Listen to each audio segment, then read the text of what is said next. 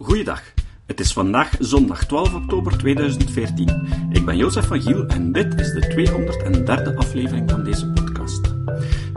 De discussie over de islam is opnieuw brandend actueel. Nu moslim-extremisten in Irak en Syrië een islamitische staat proberen op te richten en daarbij de grootste gruweldaden niet schuwen. Een vraag die dan automatisch naar voren komt, is of dit het werk is van mannen van wie de stoppen zijn doorgeslagen, dan wel dat dit een fundamenteel probleem is van de islam. Of zit de islam nog in de middeleeuwen, zoals het vroeger met christendom was? In dat kader schreef Maarten Boudry, filosoof verbonden aan de Universiteit van Gent en eminent scepticus, de volgende brief. Open brief aan gematigde moslims. Beste gematigde moslim, ik richt me tot mensen zoals u, die een vreedzame en tolerante versie van de islam beleiden, die hun godsdienst niet aan anderen willen opleggen en bereid zijn om samen te leven met christenen, atheïsten, hindoes en joden, die de principes van de seculiere en democratische rechtsstaat rechtvaardigen, de scheiding tussen kerk en staat, de fundamentele rechten van de mens en de vrije meningsuiting. Net zoals wij allemaal kijkt u met afschuw en met ledenogen naar wat zich momenteel in Irak en Syrië afspeelt. Die gruwel is voor u misschien nog verontrustender, omdat ze in naam van uw God wordt uitgevoerd. Toch hebt u geen enkele affiniteit met deze barbarij. Wellicht bent u daarom opgelucht dat de moslim-executieve zich eindelijk heeft gedistanceerd van IS en andere jihadistische groeperingen. Hopelijk zullen meer vooraanstaande moslims hen bijtreden. En zwichten ze niet langer voor de intimidatie van radicale elementen in uw gemeenschap, die een openlijke distanciering van IS als een vorm van verraad en afvalligheid beschouwen. In Nederland hebben imams een offensief opgezet tegen IS. In Groot-Brittannië hebben islamgeleerden een fatwa uitgesproken. Sluipend gif. Dergelijke krachtige signalen zijn broodnodig. Steeds meer jongeren worden verleid voor de lokroep van het islamitisch kalifaat. De schattingen lopen uiteen maar we weten dat minstens 200 Belgische moslims naar Syrië en Irak zijn getrokken. De grote meerderheid, zo wordt steeds duidelijk, heeft zich aangesloten bij IS of Jabhat al-Nusra. Van sommigen weten we dat ze gruwelijke misdaden hebben begaan. Misschien kent u ouders die hun zoon of dochter zagen vertrekken naar Syrië of Irak. Misschien bent u zelf een van hen. De interviews met deze radeloze ouders zijn vaak hartverscheurend. Machteloos moesten zij toezien hoe hun kinderen zich opsloten in een sectarisch denksysteem. Op een dag keerden ze hen genadeloos de rug toe, met de boodschap dat ze nooit zouden terugkeren. Op de koop toe worden deze ouders zelf vaak met de vinger gewezen. Het zal wel aan een slechte opvoeding liggen. Of ze hadden die radicalisering eerder moeten opsporen. Dat is harteloos. Vaak komen die jongeren uit warme gezinnen en genoten ze de beste opvoeding.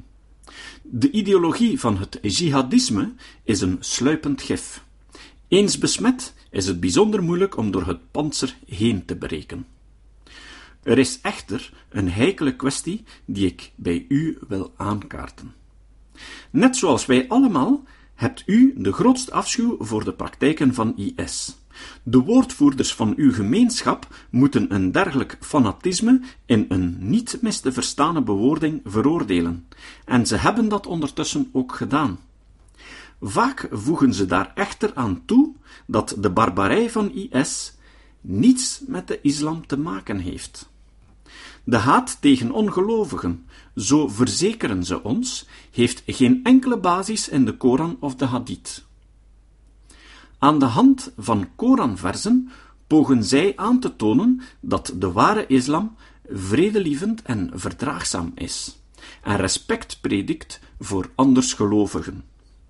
Een ontredderende vader, die zijn dochter als jihadbruid naar Syrië zag vertrekken, nam zich voor om haar, zodra hij erin slaagt haar terug naar België te halen, meteen naar een Koranschool te sturen, om haar te tonen dat het heilige boek geen enkele basis biedt voor de barbarij van IS. Haatverzen. Mijn smeekbede, doe dat niet. Als u zich op de autoriteit van Koranversen beroept om IS te veroordelen, deelt u het uitgangspunt van hen die u bestrijdt. U speelt niet alleen op het schaakbord van de jihadis. Met hun spelregels is het alsof u zichzelf drie pionnen toebedeelt en uw tegenstanders tien koninginnen. Waarom is dat zo? Elk heilig boek uit de traditie van Abraham en Mozes bevat aanknopingspunten voor geweld en onverdraagzaamheid tegenover andersgelovigen. In de Joodse Bijbel al worden afvalligen veroordeeld tot steniging. De Koran is nog een stuk problematischer.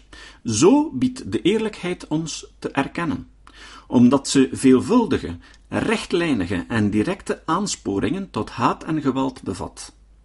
Daarnaast wordt de Koran meer dan de Bijbel en de Torah door moslims als het letterlijke woord van God opgevat, eerder dan geïnspireerd door God. De vreedzame versen waarop u zich vaak beroept, zoals dat er geen dwang is in religie, Surah 2.256, en dat wie een mens doodt, de hele mensheid doodt, Surah 5.32, zijn met de vingers op één hand te tellen en worden vaak teniet gedaan door latere versen van haat volgens het principe van de abrogatie. Nask, dat op zijn beurt in de Koran zelf staat. Op bijna elke pagina van de Koran en ook in de Hadith wordt opgeroepen tot haat tegen ongelovigen. Gelooft u dat mensen zoals ik, omdat ze niet in Allah geloven, een onvergeeflijke misdaad begaan en alleen al daarom, ongeacht hun levenswandel, voor eeuwig moeten branden in de hel? Gelooft u dat dat een rechtvaardige straf is? Nee, dat gelooft u niet. Ik weet dat u andersgelovigen als medemensen respecteert en liever vreedzaam met hen samenleeft. Niettemin wordt de eeuwige foltering voor ongelovigen meer dan 120 keer herhaald in het boek waaraan u lippendienst bewijst als het woord van God. Misschien zonder het helemaal gelezen te hebben. 92 van de 114 suras handelen erover. Datzelfde boek verbiedt u ook om vriendschappen met ongelovigen te sluiten en wijdt 164 versen aan de jihad, de heilige strijd tegen niet-moslims. Evangelische christenen geloven op hun beurt dan weer dat zowel u als ik zullen branden in de hel, omdat wij het al te absurd vinden dat een almachtig opperwezen een zoon kan verwekken op aarde. Vindt u dat een rechtvaardige straf? Nee, dat vindt u niet. Zolang u de Koran aanvaardt als het letterlijke woord van God, in plaats van als een historisch document uit een tijdperk van sectarische oorlogen en veroveringen, stelt dat u voor een gigantisch dilemma. U erkent ermee de theologische spelregels van de jihadisten en u bent genoodzaakt om elk haatvers weg te verklaren of te rationaliseren. Bij elk dispuut halen fundamentalisten immers het boek boven dat u beiden eerbiedigt als goddelijke autoriteit, en weten zij de beste papieren voor te leggen. U gelooft in de gewetensvrijheid. U gelooft dat elk mens voor zichzelf moet uitmaken wat er tussen hemel en aarde beweegt. U streeft net als ik en vele anderen naar een verdraagzame samenleving, waarin we elkaar niet verafschuwen om onze overtuigingen. Maar vergis u niet. Die verheven morele principes hebt u niet aan de Koran of eender welk ander heilig boek ontleend. Die komen van u. Dat is de stem van uw geweten, de vrucht van morele vooruitgang. Misschien verbeeldt u zich dat ze ook de kernboodschap van de Koran uitmaakt, omdat u meent dat God barmhartig en goed is. Niets is verder van waarheid. Ik verberg niet dat ik hoop dat velen onder u het geloof in Allah en hemel en hel vaarwel zeggen en enkel de praktijken en rituelen van de islam overhouden. Misschien zijn sommigen onder u al vervuild tot culturele moslim, zonder daar rugbaarheid aan te geven. Misschien houdt u gewoon van de spirituele kracht en synchronie van het rituele gebed, of het gevoel van samenhorigheid tijdens de Ramadan, zonder het geloof dat er voor anderen bij hoort. Ook als ongelovige kan ik ontroerd worden door een muezin die oproept tot het gebed. Is het ook mogelijk om naar de prachtige recitaties van de Koran te luisteren zonder te geloven dat de voorzanger de spreekbuis is van God? Dat die verzen geen onfeilbare openbaring zijn waaraan geen sterveling mag tornen? Die premisse laten varen, dat besef ik maar al te goed, is een uiterst gevoelige zenuw in uw gemeenschap. De angst om als afvallige bestempeld te worden, met gevaar voor eigen lijfsbehoud, is begrijpelijk en reëel. Toch zullen we meer moedige moslims nodig hebben die precies die stap wagen. Zoals de Britse culturele moslim en voormalige islamextremist Majid Nawaz en de Frans-Marokkaanse islamoloog Rachid Benzine, auteur van Le Coran expliqué aux jeunes. Wie de Koran als het letterlijke woord van een onfeilbare God opvat, wacht op het schaakmat voor de jihadisten. Salam alaikum, Maarten Boudry. Soms denk ik dat het een geluk is dat de meeste moslims de Koran niet echt gelezen hebben. Het citaat. Het citaat van vandaag is van iemand die reageerde op Laura Schlesinger, een orthodoxe Joodse die een radioshow had. Laura Schlesinger zei in die show dat homoseksualiteit volgens Leviticus 18:22 een gruwel is, die onder geen enkele omstandigheid kan worden gedoogd. Iemand schreef haar een open brief die ook op het internet te vinden is. Er wordt beweerd dat deze brief van Dr. James Kaufman kwam, maar twee minuten googlen geeft aan dat dat niet klopt. Snopes heeft er een heel artikel over en er is een website waarin James Kaufman zichzelf distancieert van deze brief. Toch is die open brief de moeite waard. Hier komt de brief van Anonymous. Geachte Laura, bedankt om zoveel moeite te doen om mensen op te voeden over Gods wetten. Ik heb heel veel van uw show geleerd en ik probeer om die kennis met zoveel mogelijk mensen te delen. Als iemand bijvoorbeeld homoseksualiteit probeert goed te praten, herinner ik hem eenvoudigweg dat Leviticus 18:22 duidelijk zegt dat het een gruwel is. Maar ik heb wat advies van u nodig over enkele elementen van Gods wetten en hoe ik ze moet volgen. 1. Leviticus 24:44 zegt dat ik slaven mag bezitten, zowel mannelijke als vrouwelijke, op voorwaarde dat ze van naburige staten afkomstig zijn.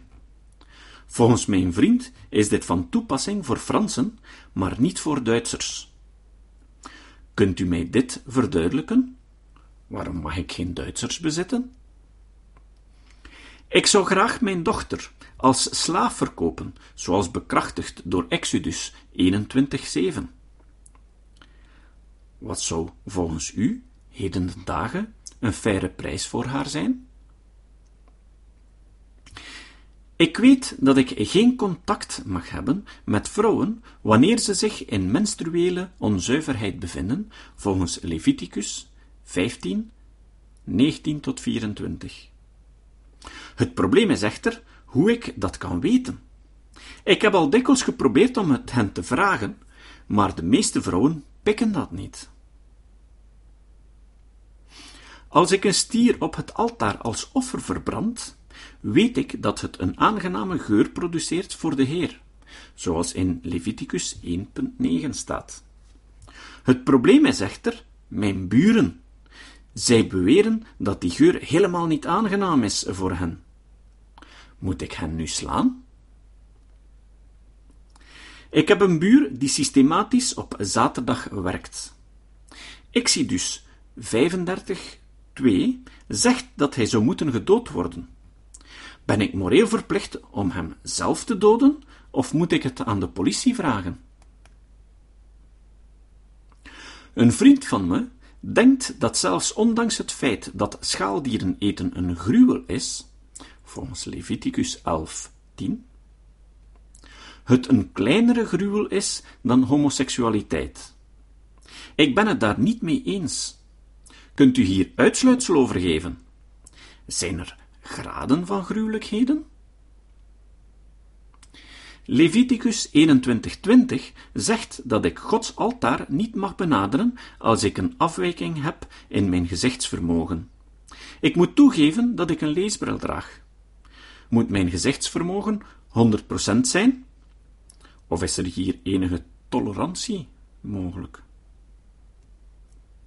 De meeste van mijn mannelijke vrienden knippen hun haar, met inbegrip van het haar rond hun slapen.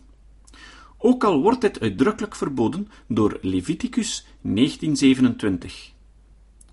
Hoe moeten ze sterven? Ik weet van Leviticus 11, 6-8 dat het aanraken van de huid van een dood varken mij onzuiver maakt. Maar mag ik toch nog voetbal spelen als ik handschoenen draag? Mijn oom heeft een boerderij. Hij overtreedt Leviticus 19, 19 door twee verschillende gewassen op hetzelfde veld te planten. Ook zijn vrouw draagt kleren gemaakt van twee verschillende soorten garen, katoen en polyester. Hij heeft ook de neiging om veel te vloeken.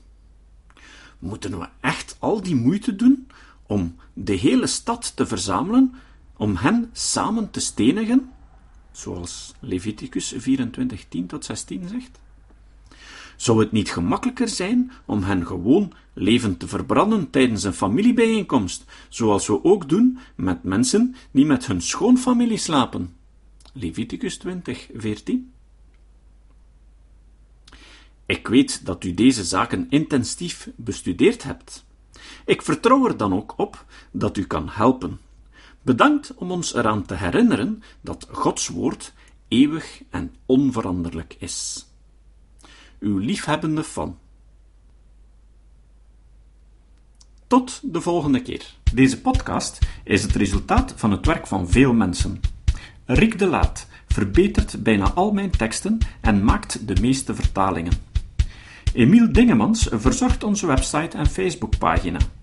Ook Leon Korteweg en Stefan Sutens schrijven, vertalen of verbeteren soms artikelen. Leon onderhoudt bovendien het YouTube-kanaal van deze podcast. De muziek van de intro en de trailer heeft Nick Lucassen geschreven, en soms maken we ook gebruik van muziek van Ad van Nederpelt, die ons zijn prachtige composities ter beschikking stelt. Dit was de podcast Kritisch Denken. Vergeet niet om alles kritisch te behandelen, ook deze podcast. Voor verdere informatie over deze podcast, links en voor de tekst, surf naar www.kritischdenken.info. Als je deze podcast belangrijk vindt, kun je me steunen door anderen warm te maken ook eens te luisteren. Stuur een e-mail naar vrienden met een link naar de website en plaats de link in de handtekening van je e-mails. Tevens kun je op iTunes deze podcast een beoordeling geven of een recensie schrijven. Of je kan op je eigen website of blog een link naar kritisch denken plaatsen.